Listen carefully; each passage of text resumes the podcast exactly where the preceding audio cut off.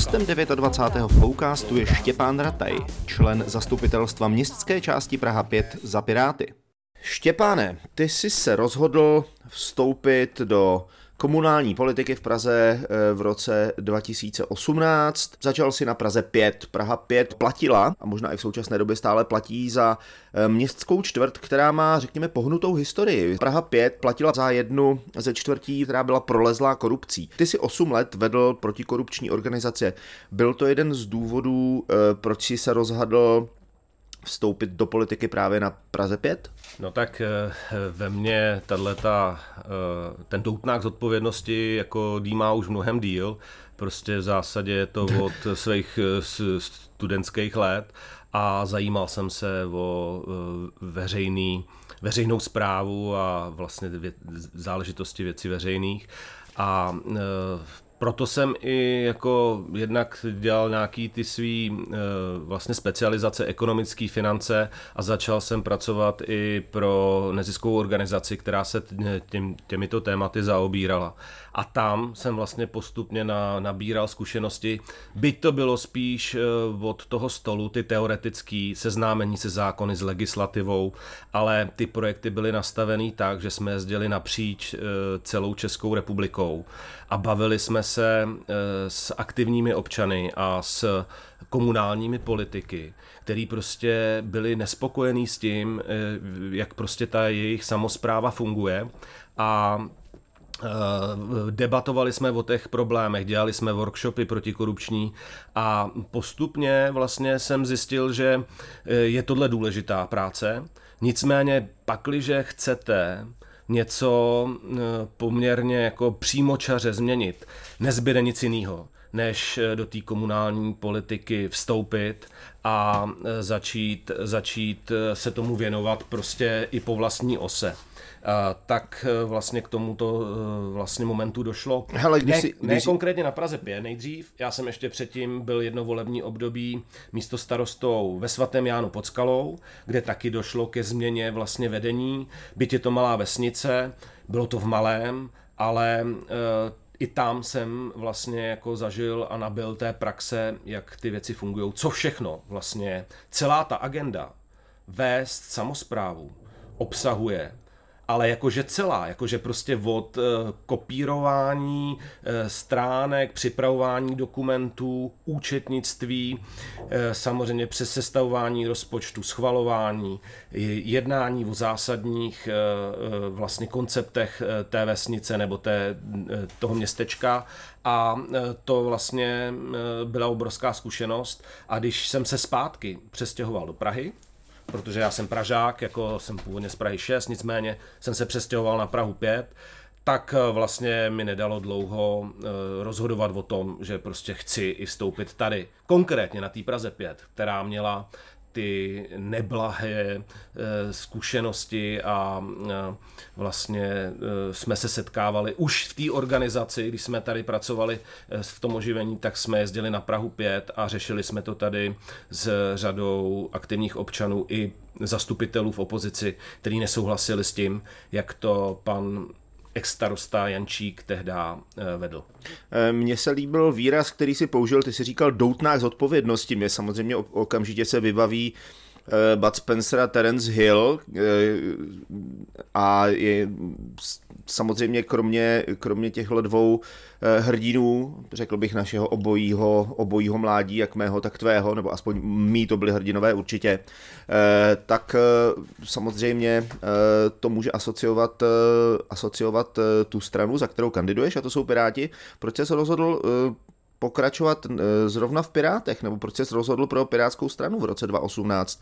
Ona v té době už byla už to, nebyla, už eh, to nebyla taková ta úplně nová strana, taková ta úplně Eh, já nechci říkat, že to nebyla ta úplně nová krev, jako Piráti se pořád jako uh, představují nebo chtěli by mít takový dojem, že oni jsou ta nová krev, v každém případě už, už teď už úplně, ale v tom roce 2018 už to byla jako hodně etablovaná strana. Uh, s jakýma představama si tam šel, proč si vstoupil právě k Pirátům, když si se chtěl vstoupit vůbec jako do politiky, když si chtěl napravovat věci, napravovat věci, které si kolem sebe viděl. A ještě poslední otázka, proč si se rozhodl, dělat to z hlediska politika, protože Měl si za sebou 8 let v nezisku, relativně úspěšných, podařilo se vám spousta věcí a najednou si řekneš, bum, půjdu do politiky. Proč? A proč, proč do politiky a proč Piráti? V tom neziskovém sektoru jsem byl trošku díl, 8 let jsem řídil přímo tu organizaci, která se specializovala na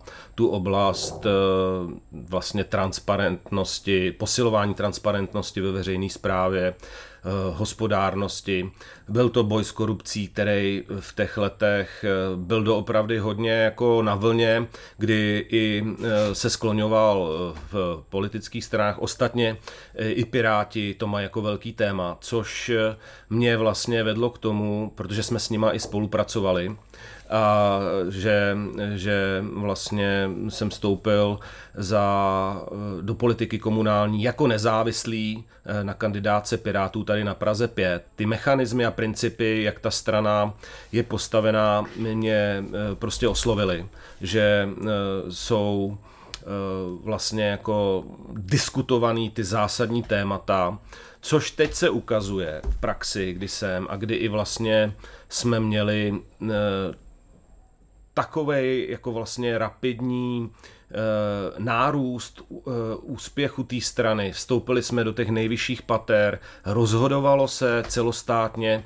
o tom, jestli vstoupit eh, do koalice s starosty a nezávislými nebo vstoupit do vlády tak musím říct, že eh, ty zásadní otázky, ty ano, ty ať se hlasují na fóru jako členskou základnou, ale někdy je to, teď se na to dívám z pohledu té praxe, trochu až nešťastný, protože to je těžkopádný, eh, eh, je to rozdíl prostě vidět politiku zevnitř, vykonávat ji aktivně a zajímat se o ní při nějaké své úplně jiné profesi, nemít tu zodpovědnost za ty rozhodnutí a za to, co v té politice se dělá. Jsou to prostě dva odlišní úhly pohledu, který se můžou v některých těch případech, když Piráti rozhodují eh, takto jako eh, na, na celostátním fóru nebo na fóru toho místního združení tlouct. To je vidět. To teď prostě naráží.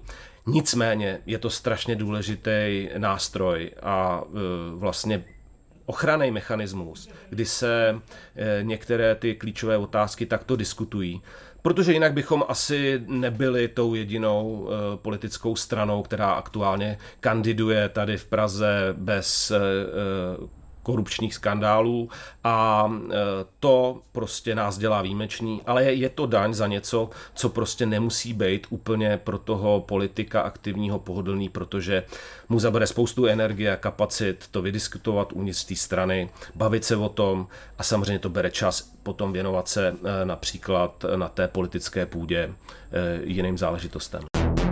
Blowcast. Blowcast. Blowcast. Flowcast. Flowcast.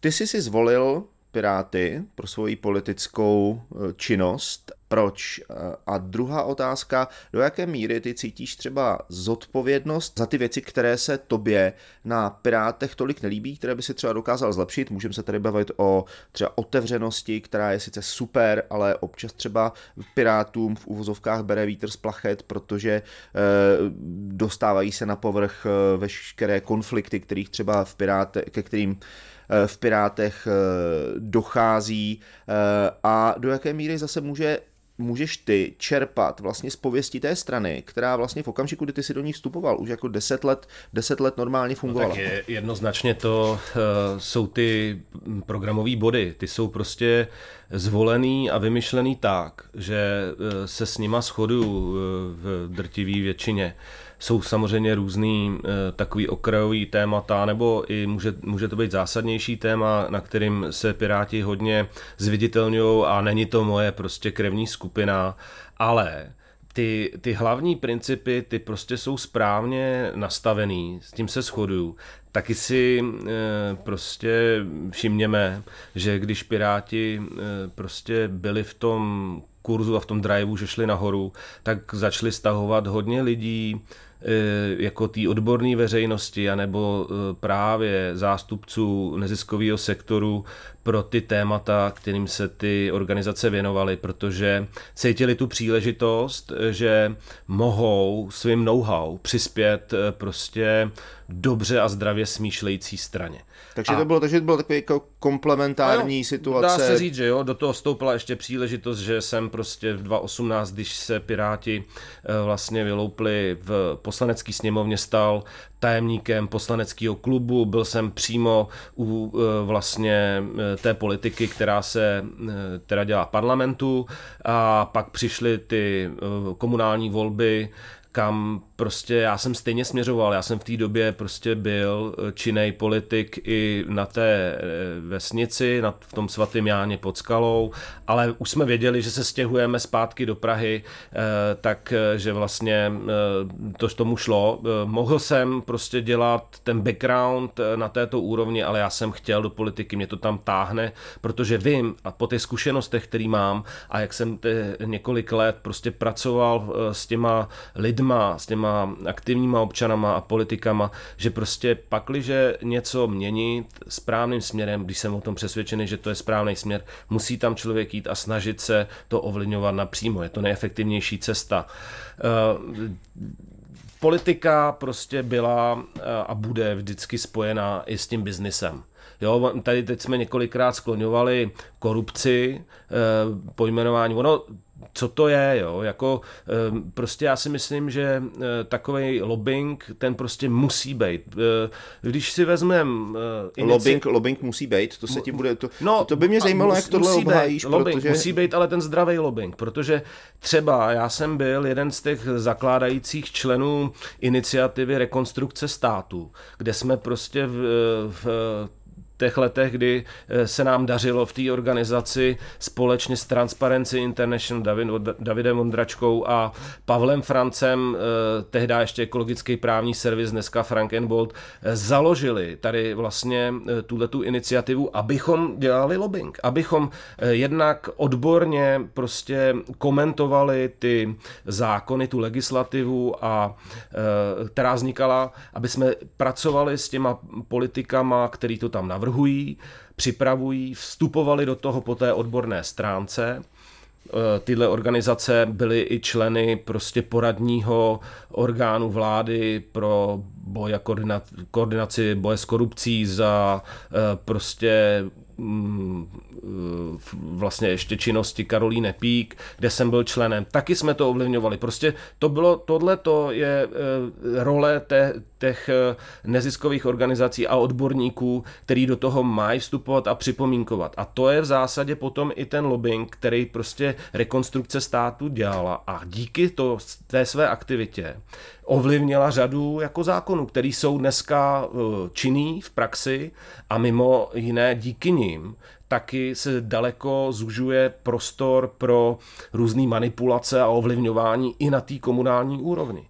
Tak to je a to je podle mě správná cesta. Takže i biznis i když to není prostě e, neziskový sektor, tak i biznis má své odborníky, který chtějí dělat svý podnikání a záměry zdravě a čistě. A mají právo do toho vstupovat a ten lobbying dělat. Takže to je za mě eh, vlastně eh, to ospravedlnění toho eh, lobbingu, aby to nebylo vnímaný jako černý nebo nějaký špatný slovo. Lobbying, bohužel se z něj stalo trošku jako nějaký hrubý slovo pro to, ale my jako nemůžeme říkat ovliv, zdravé ovlivňování. Prostě to je, je to, děje se to a bude vždycky politika v tomto vztahu, ať už biznisu nebo odborné veřejnosti a neziskovému sektoru.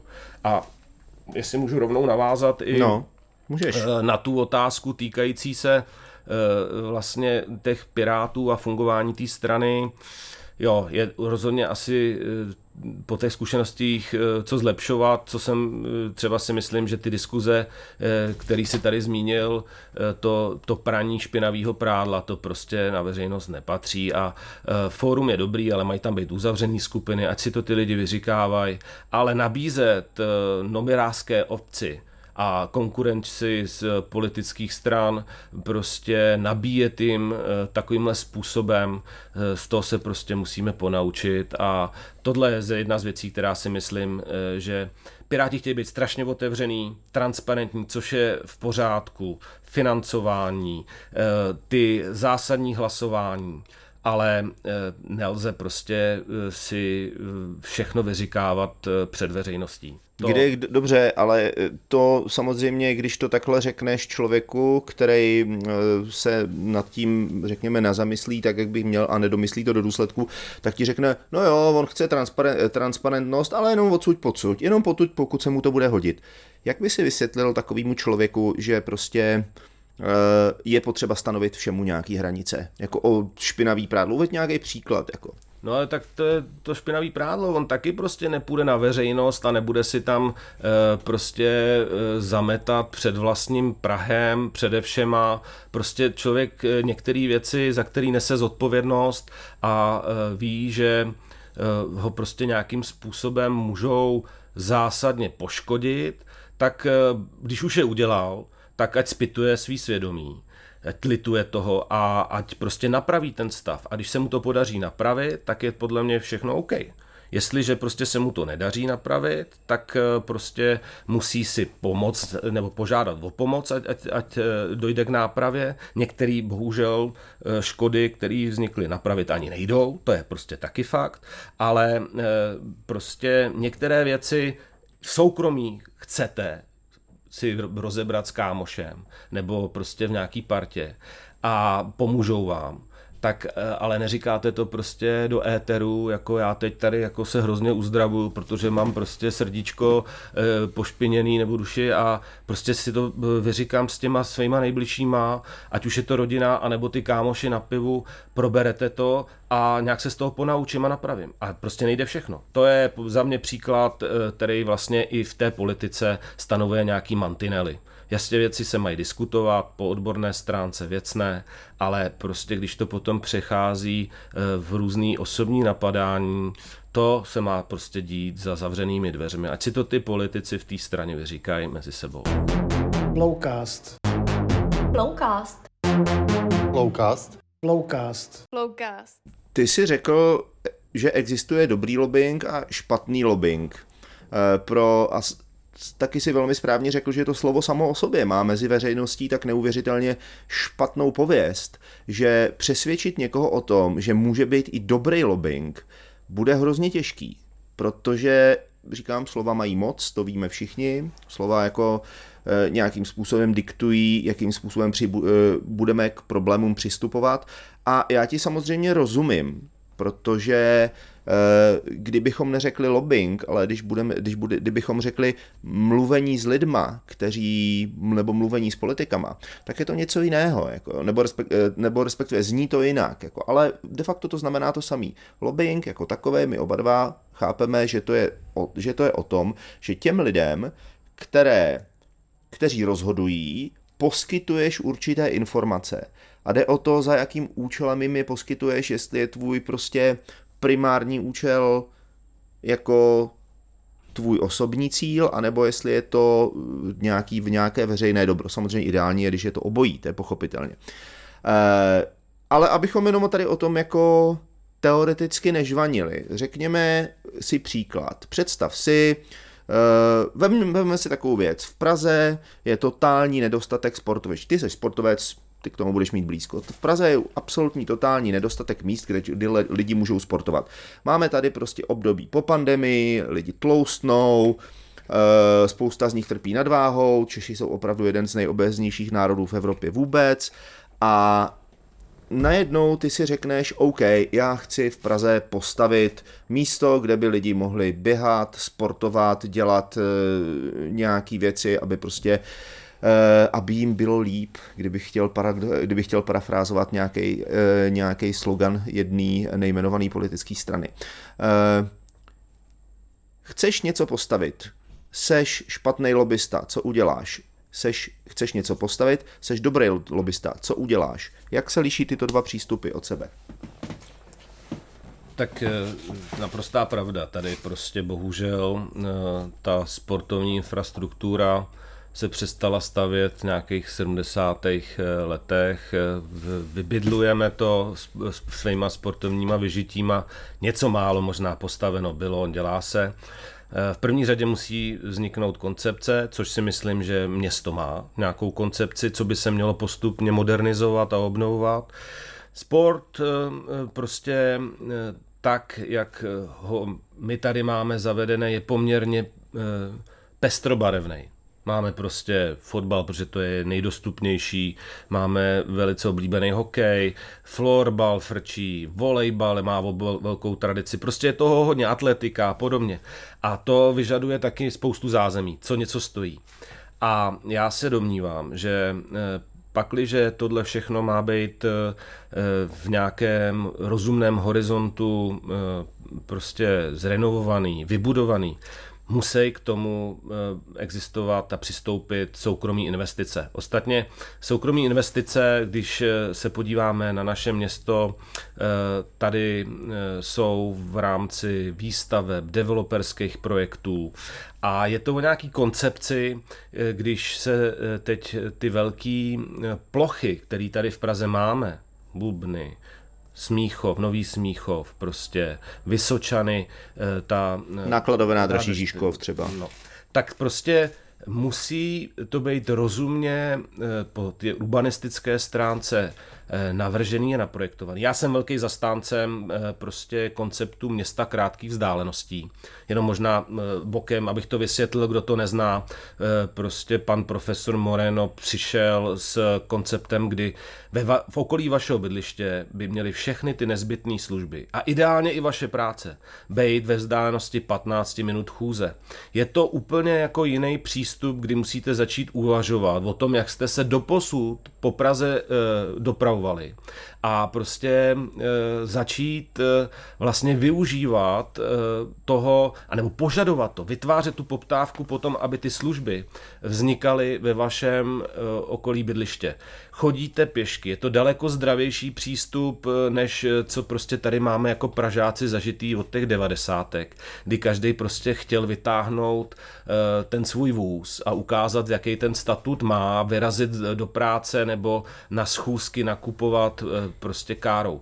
A teď konc eh, se ukazuje, a myslím, že do toho ten covid velice pozitivně promluvil. To je jeden z paradoxů toho, byť to bylo obrovský neštěstí a eh, ta pandemie, co všechno jako na, napáchala, že lidi si uvědomili tu hodnotu toho zdraví, že se musí chodit aktivně sami pohybovat eh, po svém okolí a zjišťujou, že najednou tam prostě není pořádně kam kolikrát. No dobře, ale ty, říká, ty říkáš, a... ty, počkej, ty říkáš jako je potřeba do, dojít během 10-15 minut kamkoliv. E, ta teorie města krátkých vzdáleností je relativně mladá. To, kdy to ten profesor definoval? Je to kolik? 10 let, 15 let? Jo, asi, no tak eh, on, on vlastně se stal poradcem současný pařížský starostce, představil jí tento koncept, ona eh, přesvědčil jí a ona v zásadě ho aplikovala v Paříži, kde eh, vlastně pozměnila zejména to centrum a to širší. Ty auta tam už dneska nejezdí po těch čtyřproudech silnicích kolem Seny, prostě lidi začali to využívat jako pěší chodci nebo Dobře, cyklisti. ale pozor, pozor, počkej. Já jsem na... s tím úspěch. Ale, jako... jo, ale já se na tohle neptám. Já se ptám na to, ty říkáš město krátkých vzdáleností. Všude se musím dostat do 15 minut pěšky, to znamená k lékaři, do obchodu, do práce.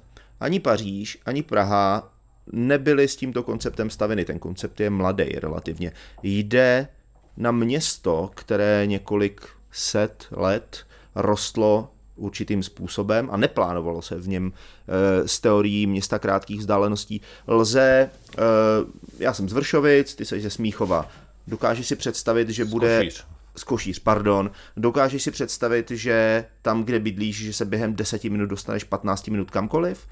Do práce, Eh, do školy děti, na sport. Jde to vůbec, jde, jde ten koncept města krátkých vzdáleností realizovat v současné době, v současné podobě? Lze, lze to realizovat. Eh, jednak jsou ty příležitosti, kdy budujeme eh, v Praze ty velké čtvrti a musí se k tomu už tak přistupovat Prostě to tam musí být. Musí tam být ten park, musí tam být ta e, vlastně zóna toho, pro ten aktivní odpočinek a musí tam být ty služby. Musí to být navržený tak, to město, ty čtvrtě nový, který vznikají, že tam jsou ty partery s nebytovými prostorama, kde ty obchody budou, kde budou ty služby, kde budou moci být eh, prostě ty ordinace, ty lékaři, kde bude pošta, banka, bankomat. Já jsem včera eh, byl na Barandově, bavil jsem se tam s lidma a na Trnkově náměstí prostě nemají bankomat. Oni musí jít prostě přes půl Barandova, aby si vybrali peníze, aby třeba, když jdete eh, večer s klukama na pivo, tak abyste v té hospodě prostě mohli zaplatit cash. Takže to jsou věci, které jsou úplně jako jednoduché a e, stačí jenom, aby si to zanalizovala ta banka, nebo aby dostala impuls, podně, třeba hmm. právě od městské části.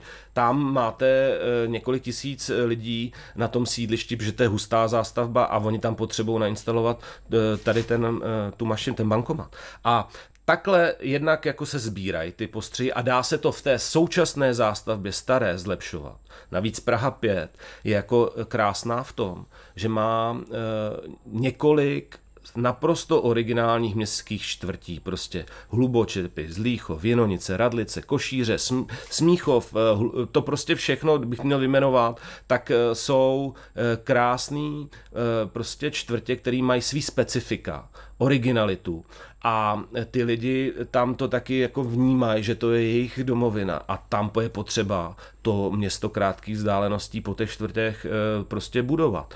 A zároveň samozřejmě jsou potom eh, eh, služby nebo potřeby, který nejsou zcela běžný, tak tam logicky jako nemůžeme, jako stůj co stůj, trvat na tom, že prostě má být taková záležitost eh, prostě v vzdálenosti 15 minut od vašeho domova, když, eh, když prostě eh, tam zavítáte jednou za půl roku, protože potřebujete například vyměnit gumy u auta, jo? nebo uvedl jsem nějaký příklad, ale musí to taky být v tom městě. Samozřejmě, že je potřeba mít takový, takovýhle služby, ale není nezbytné nezbytný, aby to bylo v tom eh, bezprostředním okolí, tak jak se o tom teď bavíme. Pojďme ale ještě k jedné věci. Štěpáne, ty jsi nadšený cyklista, ty jsi nadšený cyklista, samozřejmě otázka cyklistiky v Praze je, eh, je takovým, řekl bych, jako dělící demarkační linií mezi dvěma často nesměřitelnými tábory. Ten jeden tvrdí, Praha je město,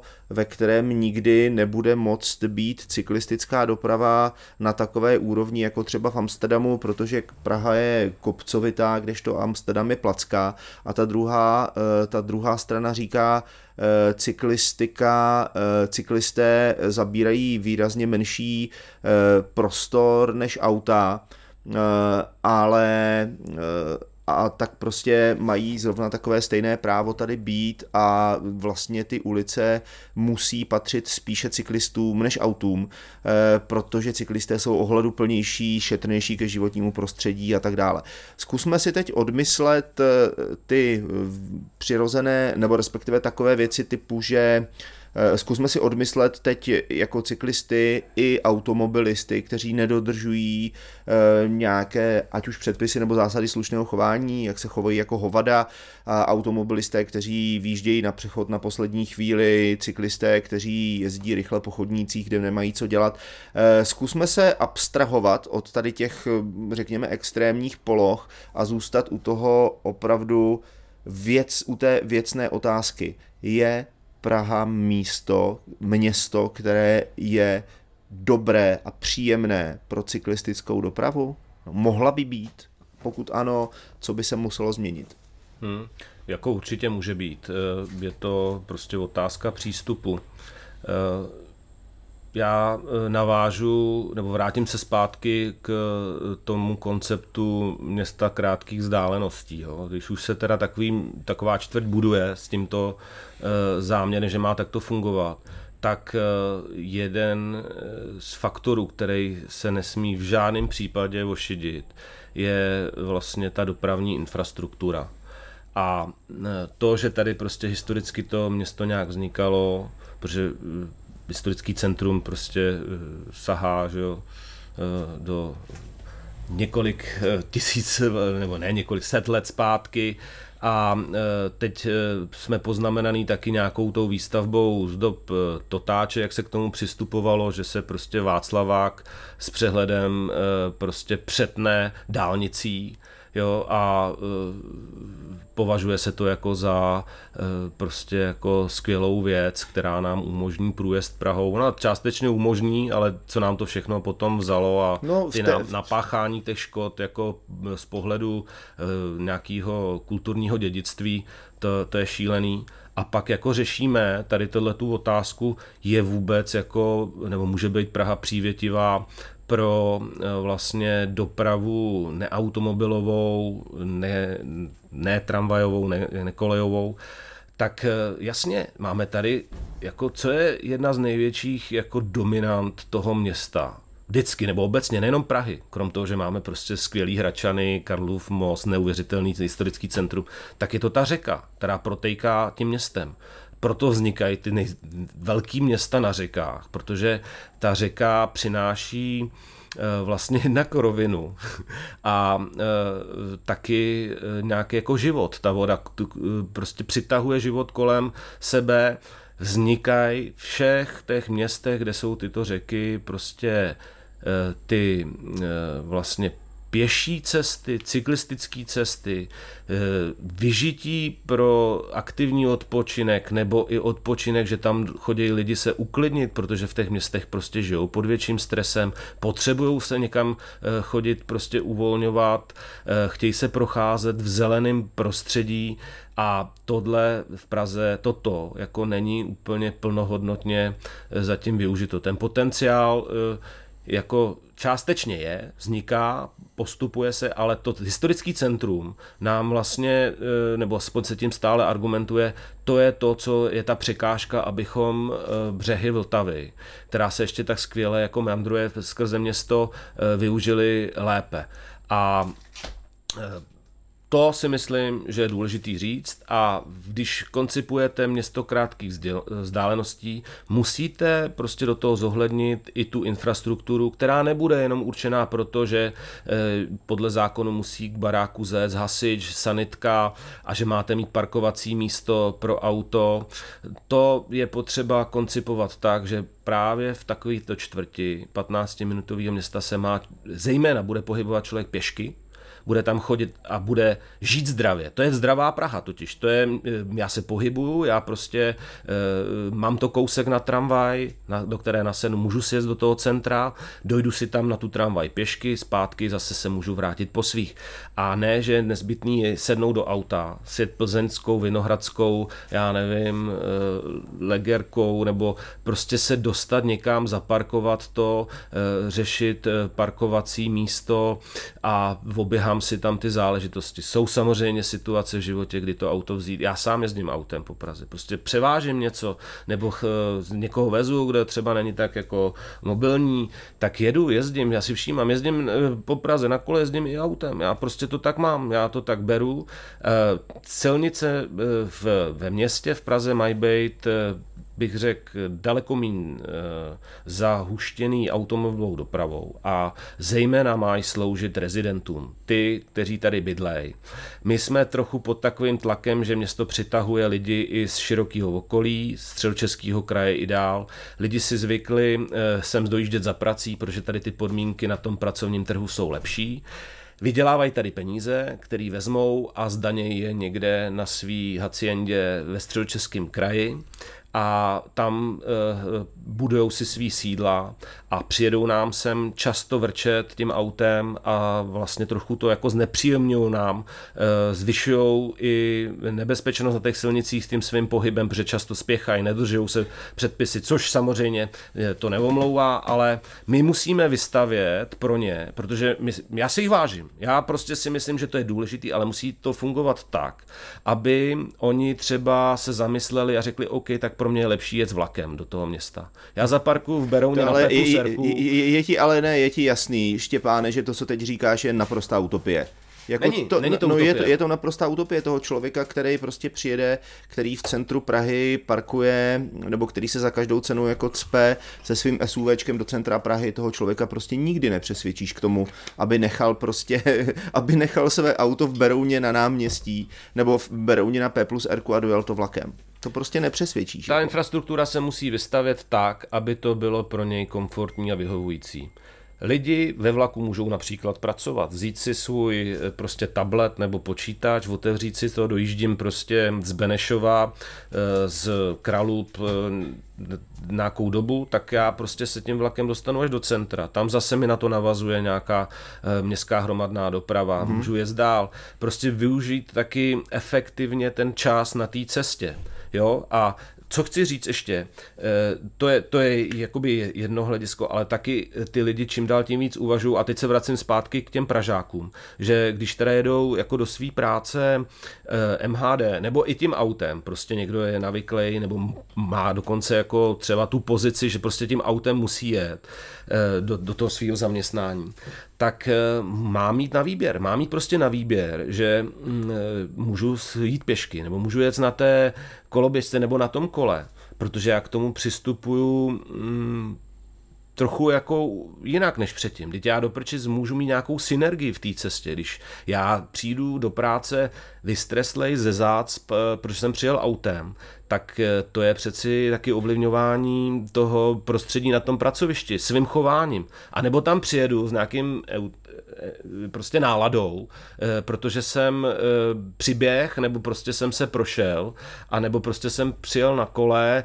a mám k tomu, to je důležitý říct, mám k tomu nejenom jako tu infrastrukturu, abych jel bezpečně po, po té silnici, nebo po té ulici venku, ale taky mám k tomu nějaký zázemí a podporu ze strany toho zaměstnavatele, že prostě si to kolo mám kam odložit, nemusím se strachovat, jestli tam ještě odpoledne bude stát, že si někde můžu převlíknout ty spocený hadry a že se můžu někde vysprchovat a e, sebere to nějaký čas, ale, ale prostě já potom, nebo aspoň teď mluvím za sebe a z, z, za lidi, kteří prostě na to e, přistoupili a uvažují o tom, že si tuhle cestu do práce můžou taky zvolit mají dobrý pocit. Já prostě nastupuju do toho pracovního dne úplně jinak, než když prostě pak běžím někde na poslední chvíli, protože jsem se zasek v zácpě.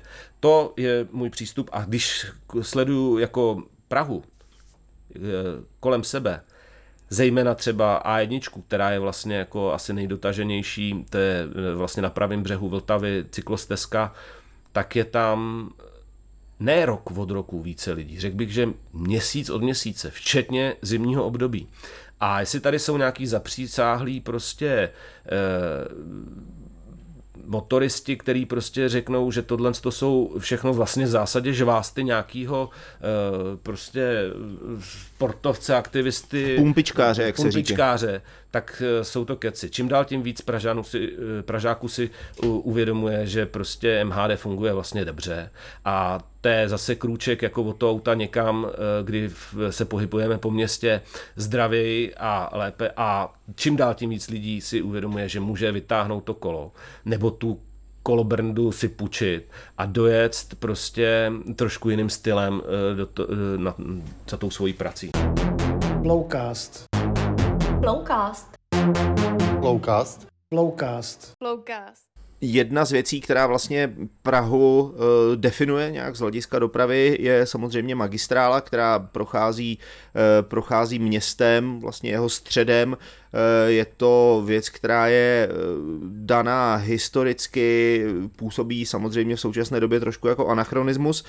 Nicméně na te, v té době, kdy vznikala, to znamená koncem 70. začátkem 80. let, to možná nějaký smysl dávalo, minimálně z toho důvodu, že to město se nesvinilo tolik auty jako teď. Dneska po ní projede 100 000 aut, 100 000 aut za den a to je jasný, že spousta z těch aut v tom centru zůstane, to centrum je těmi auty úplně zaplevelený, auta nemají kde parkovat a netýká se to vlastně jenom centra, týká se to i všech toho, všech částí, které jsou v takzvaném širším centru, lidi tam nemají kde parkovat a od ty parkovací místa je tam věčný boj tomu zavedla Praha modré zóny, na které jsou smíšené názory. Jedni lidé se myslí, že ty modré zóny jsou úplně zbytečný, protože by rezidenti jako takový neměli platit vůbec nic, já tady bydlím, tak by prostě je mé právo tady zaparkovat. Druhá, druhá nebo respektive druhý extrém říká, jako že ty zón, že prostě v tom úplným centru města by třeba lidi neměli parkovat vůbec, že by měli parkovat někde dál v parkovacích domech a tak dále. Uh, nějaký ten střední proud většinou se shodne na tom, že uh, rezidenti by měli mít právo někde nepřímo třeba před svým domem, jak si mnozí myslí, ale třeba v, v dochozí vzdálenosti jako od toho svého bydliště opravdu měli mít právo parkovat. Což se i děje, zajišťují to takzvané modré zóny, které ale má každá čtvrt nastavené trošku jinak. Co mají ty zóny společného, je cena. Pro rezidenty stojí kolem 1,5 tisíce, 2 tisíc, nevím to úplně přesně, kolik teď, kolik teď to stojí. A všichni říkají, to je strašně levný. Jako to je cena, která je, která je úplně neuvěřitelně malá. Jako je to v podstatě eh, jedna třetina toho, co dnes zaplatí člověk za, eh, za jízdenku na MHD na celý rok. Eh, a vlastně není to nějak motivující k tomu, aby prostě ta rodina si ty auta jako nekupovala v míře větší než malé, jestliže dnes vychází, že na rodinu je třeba 1,5 auta, možná víc, tak je to určitě věc, nad kterou bychom se měli zamyslet. Tak se chci zeptat, co si myslíš o ceně parkování v Praze? Myslíš si, že ta parkovačka je levná nebo drahá, nebo jaká vlastně je? Jak, jak by to podle tebe mělo vypadat v této oblasti? Tak jsme tady na Praze 5 rozšiřovali zóny placeného stání eh, hned v několika lokalitách a eh, jakmile jsme eh, vlastně to zavedli, tak se strhla prostě bouře reakcí jednak, že prostě to je nehorázný, že tam vznikly ty zóny, že to nebylo konzultovaný, nebo že jsou kolikrát trošku nešikovně eh, namalovaný, že tam blbě třeba výzdy z garáží a podobně. Takže jako vždycky nějaká novota eh, zavede nebo přinese reakce, které nejsou vždycky pozitivní. Nicméně já jsem zrovna z lokality, kde ty zóny byly rozšířené a zcela upřímně mohu říci, že eh, prostě jsem měl problém s parkováním, že eh, u nás v ulici jezdí autobus, který vlastně eh, sváží půlku té stráně pod Vidoulí, košířský, nebo možná většinu pracujících dolů na Plzeňskou a na Anděl. A tam prostě máme zaparkovaný auta, a byl problém uh, tam zaparkovat přes den, když prostě jsem viděl, že tam stojí často nějaký prostě značky nepražský, přijedou tam ráno, zaparkují, skočí do autobusu nebo se běhnou na tramvaj a ty místa tam prostě byly tímhle způsobem zabraný. Jakmile se namalovaly zóny, najednou prostě problém s parkováním odpad a e, je, je tam e, víc jakoby míst. Nicméně určitě je stále prostor uvažovat nad tím, Eh, jak to má být správně nastavený, protože když porovnáme eh, vlastně kolik platíme Pražáci za parkování a kolik se platí, jaký jsou náklady na provoz auta ve městech, jako je prostě Kodaň, Vídeň, eh, ke kterým se chceme přibližovat, co se týká té tý kvality životní úrovně nebo prostě toho zdravého města a tak, tak prostě najednou se pohybujeme jako úplně jako v jiných číslech. Jo? Takže eh, třeba asi je důležitý dát těm rezidentům možnost nějakých lístků, který můžou, když za nima přijedou náštěvy nebo opraváři jim dát, aby mohli parkovat na té zóně třeba na rok nějaký množství. Zároveň si myslím, že není úplně šťastně zvolený to, že každý člen domácnosti může mít na sebe napsaný jedno auto a pak dochází k situacím, kdy třeba prostě na Barandově večer nezaparkujete, protože tam e, těch míst prostě není dost, je to tam totálně obsazený a někteří e, prostě lidi z Barandova parkují klidně až 10-15 minut pěšky jako od svého domu, protože tam to místo nenajdou. A jsou lidi, kteří mají prostě přihlášených nebo rodiny víc aut, tak to je, to prostě je nějaký jako vysoký standard a ty města, které žijou prostě tím s tím e, konceptem, že prostě město nemá být zaplněno autama, tak zároveň postupně zvedali i ty, e, těm lidem ty náklady na to provozovat takový auto ve městě. Jo. Takže to je, e, to je potřeba si říct otevřeně, není to populární, ale je tento trend v Evropě zcela e, zjevný, že se děje. Města Dieseldorf, e, jak jsem zmiňoval, Berlín, všude, to prostě v Londýně máme mítný, jo, to další jako z nástrojů. A mítný, já jsem byl překvapený tím, když jsem se dozvěděl, že mítný eh, nebo respektive jednou z nutných podmínek zavedení mítného je dokončení Pražského okruhu, tak jak, eh, tak jak je, eh, nebo respektive, pardon, naopak. Jednou z podmínek, ne vlastně, ne, pardon, pardon, říkám to správně, prostříhá se potom, jo. Je to tak, že proto, aby v Praze mohlo být zavedeno mítný, tak je potřeba nejdřív dokončit Pražský okruh. Myslíš si, že se to někdy povede? Někdy v dohledný? Myslíš, myslíš, myslíš si, že se toho dožijeme ještě? Já myslím, že se dožijeme, no, tak e, prostě e, přes Vídeň tak je taky zakopaná vlastně dálnice do tunelů, ty okruhy tam jsou, jsou to investice, jsou to obrovské investice, je potřeba vycházet stříc těm rezidentům, který se ohrazují, že prostě e, pakliže tam ta radiála má vzniknout a není dostatečně odlučněná, skrytá, tak vlastně jsou v právu, jim to znehodnocuje ten život a samozřejmě i ten majetek, tak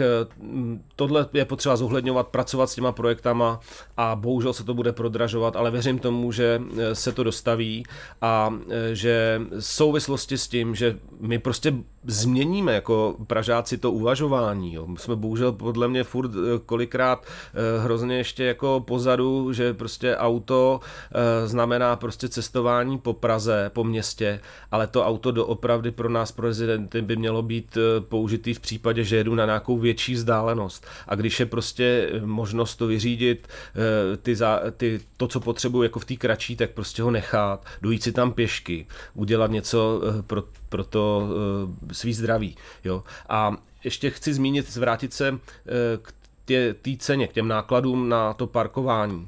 My je máme nízký, to jsem zmínil jako v porovnání s těmi jinými městy evropskými a zároveň máme vlastně i poměrně jako nízkou, nízký eh, ty mm, lítačky, jo, ty, tu cenu těch kuponů my máme nižší než v Bratislavě, prostě eh, co se týká eh, těch lístků na, na MHD. No, des, des, deset let se na ní nešáhlo, mimo no. jiné možná víc. Což, a a jako eh, je to hrozně citlivá věc, jako, protože... Je, doka- já to chápu, ale eh, prostě mělo by se to, eh, když porovnáme tady ty náklady na parkování a náklady na vlastně jízdu v MHD, tak by se to mělo přibližovat. A jestliže platíme 1500 korun ročně pro celou městskou část, možná někde je to trošku víc v jiné městské části, ale třeba na Praze 5 máme možnost zaplatit si jenom bližší okolí svého bydliště, zónu a tam se platí už jenom 700 korun a vedle toho máme 3650 korun celoroční kupon, tak je to velká, jako velký rozdíl a já se domnívám, že by se to mělo přibližovat k sobě ty náklady. Měl by tam být někde nějaká hladina jedna ku jedný. To znamená, že eh, by vlastně jako ty náklady na eh, to parkování měly pomalu růst. Zase je to velice jako eh, nepopulární toto říkat, ale takové, takové, to funguje, takhle to prostě je a jestliže jsou domácnosti, které mají nahlášený na sebe 3-4 auta, tak tam potom e, prostě to místo na té ulici není. A ještě zmíním jednu věc, jsem tuhle šel něco vyřizovat do toho centra, protože si zmínil e, tu, tu magistrálu e, na Václaváku, jsem stál v Opletalově ulici a tam prostě standardně v těchto ulicích v centru stojí zaparkovaný ty auta těch, na těch zónách a najednou se takhle jako jsem, mě minula taková elegantní cyklistka na kole, která tam jela a jsem se otočil, že jo, přirozeně za, za, tím, za, tom, za tou cyklistkou a koukám, no jo, do prčice a tady je najednou cyklistický pruh, co to, kde to jsem opletelka, jo. A to je vlastně jedna ze zásadních ulic, co se týká eh, propojení na eh, nádraží hlavní, kam spousta lidí přijíždí i s kolem, jo? třeba vlakem, že přijede a chce si vyřídit věci e, prostě mimo, mimo pražský e, po centru a jezdí na kole a musel tam jet do té doby prostě v tom provozu a teď najednou po těch letech tam je e, cyklopruh, jo. Takže to, to mi přijde jako, že ty krůčky se dějou. No a je to na úkor čeho? Je to zase na úkor toho, že vlastně e, se v te, na těch ulicích v tom centru musí pro, e, pro ty koloběžky, cyklisty, eh, udělat ty cyklopruhy, které jsou velice nepopulární a kritizovaný, že vedou od nikud nikam. Ale když potom vyzvedávám někoho na nádraží, eh, kdo za mnou přijede jako vlakem a koukám, že tam eh, ty parkovací místa, ty parkovací domy jsou poloprázdný, Jo, tak a zároveň mm, jsou v v těch blocích toho centra vystavěny kolikrát garáže ve vnitrobloku nebo e, e, prostě i podzemí. A e, vidím, že prostě takovýhle parkovací místa u nádraží jsou prázdný, nejsou zaplněný. Tak proč doprčit ty auta, které parkují tady na ulici, nestojí tady v těchto parkovacích místech, těch parkovacích domech, které jsou dostavený u toho nádraží nebo na jiných místech v Praze a neuvolní se ta ulice ulice proto, aby tam eh, ten přirozený uh, život toho chodce uh, prostě měl jako daleko větší prostor uh, na té ulici v tom centru. No protože těm lidem, protože ty lidi nechtějí chodit, jako nechtějí jezdit, nechtějí jezdit Nechtějí daleko docházet, nechtějí daleko docházet prostě chtějí za dojet... autem, který mají někde zaparkovaný. Ale já říkám, že vlastně to není úplně pravda. Já jsem se bavil s někým, kdo tam nějakou analýzu těch parkovacích míst dělal a vlastně se ukazuje, že ty domy mají vystavený parkovací místa místa i v těch nitroblocích, že tam jsou průjezdy z těch ulic, eh, že tam můžou parkovat a zároveň eh, se tam drží spoustu parkovacího místa na ulicích, eh, který asi je potřeba, ale mělo by se to nějak nadefinovat, za jakých podmínek. A to, to já si myslím, že prostě by, bohužel to ponese v tom centru, že snížení těch kapacit parkovacích by nějaký mělo nastat na úkor toho, že tam ten chodec, ten se může pohybovat svobodně a je to příjemnější se pohybovat po té ulici, když máte přehled, eh, vidíte daleko líp, eh, je tam méně těch aut, ale Neříkám, že by tam ty auta e, prostě nesměly jezdit, jo. To prostě e, jsou nastaveny nějakých podmínek, ale ty parkovací místa si myslím, že e, bude, bude ten trend směřovat k tomu, že na těch ulicích budou ubývat. Lowcast. Lowcast. Lowcast. Flowcast. Flowcast. Poslední otázka. Ty, než jsi se vrhnul do politiky, tak jsi byl úspěšným, úspěšným ředitelem, projektovým manažerem v neziskovém sektoru. No a vrhnul si se do nápravy eh, věcí kolem sebe, vrhnul si se do politiky, eh, což může být považováno za takový docela dost risky biznis. I když jsi mohl zvolit kariéru v korporátu, která by třeba tvoji rodinu zabezpečila, zřejmě předpokládám daleko lépe, než Eh, než politika, která eh, navíc samozřejmě je tady pořád takové to stigma, jako to jsou ti politici, to jsou ti nahoře, kteří tady o nás rozhodují a, a takže v podstatě jako z hlediska té rodiny třeba jako samé, samý mínusy. Jako, samozřejmě z hlediska tvýho osobního přesvědčení, to je naprosto jasný. Ale chci ti říct, jak se vlastně k tvému angažmá v politice staví tvoje rodina? Jakým způsobem, co, si třeba, co, co ti řekla třeba tvoje žena jako v okamžiku, kdy jsi řekl, OK, budu politikem? No tam nebyla moc úplně e, přívětivá reakce, e, ale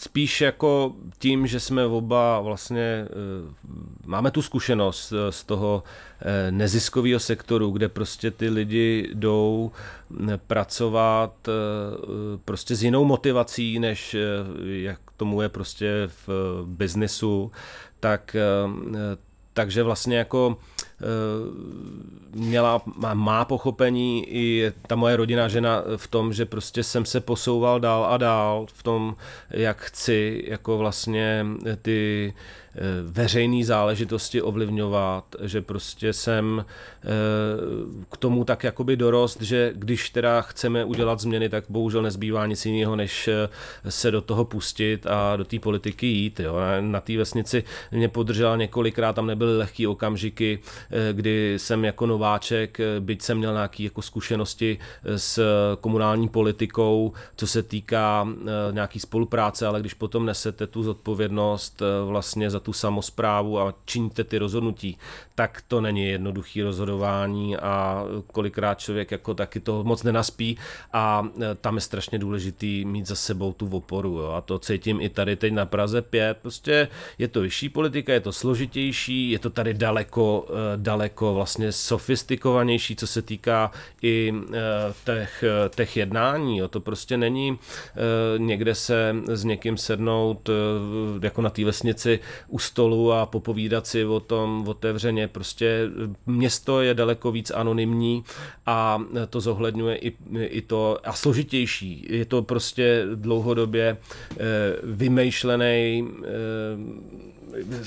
prostě mechanismus, kde žijeme, nebo ne mechanismus, eh, prostě samozpráva, v takovém měřítku, že eh, prostě to vyžaduje i eh, prostě spoustu nastavení dopravy, výstaveb, infrastruktury, eh, služeb, prostě je to složitější a to taky se promítá potom do těch nároků na to vést tu samozprávu a všechny tyhle ty záležitosti, které se míchají, promisují, mají na sobě závislosti o tom rozhodovat. To prostě je, je to, a jsem za to strašně rád, rád, že eh, byť to prostě velice často zaskřípe, protože to je náročný, vemte si, že děláte zastupitele, tak eh, to není práce od 8 ráno do 8 nebo do, do 4 odpoledne, eh, tam prostě se jdete projít v, neděli po obědě a vlastně si všímáte toho v okolí a řešíte, co by mohlo být líp, to prostě vás poznamená, já to teda aspoň tak neumím, že bych najednou vypnul tu hlavu a prostě se řekl si, tak, tak teď prostě si nebudu vnímat to svý okolí, protože kvůli tomu jsem do toho šel. Mě vlastně začalo rozčilovat to, že to mý bezprostřední okolí, kde žiju, kde vyrůstají moje děti, prostě není úplně dobře eh, vlastně vybudovaný nebo nastavený. Tak jsem šel, chtěl to změnit. A to bohužel se děje i v tu neděli odpoledne po obědě nebo o půlnoci, když nemůžete spát a na něčím eh, si jako v té hlavě jako promítáte. Takže eh, za tohle to díky. Jo.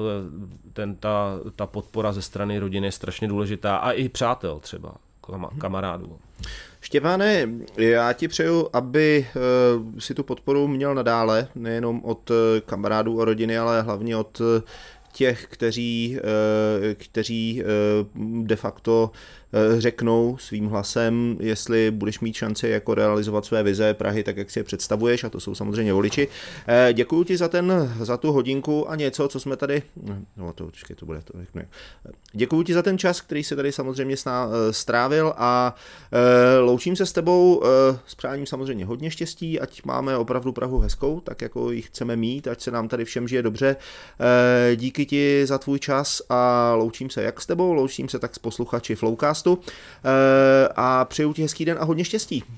Jo, já děkuji za pozvání, bylo to milý a uh, budu se těšit, že budeme tady ve zdraví Praze, ve zdravém městě prostě žít uh, a že nás to bude naplňovat. To je důležitý, si myslím. Žít v dobrém prostředí a v dobrých stazích. Zdraví lidé v zdravé Praze. Tohle byl Štěpán Rataj a loučím se s vámi i Zdeněk Stnat. Mějte se hezky. Ahoj. Ahoj. Flowcast. Flowcast. Flowcast. Flowcast. Flowcast. Flowcast.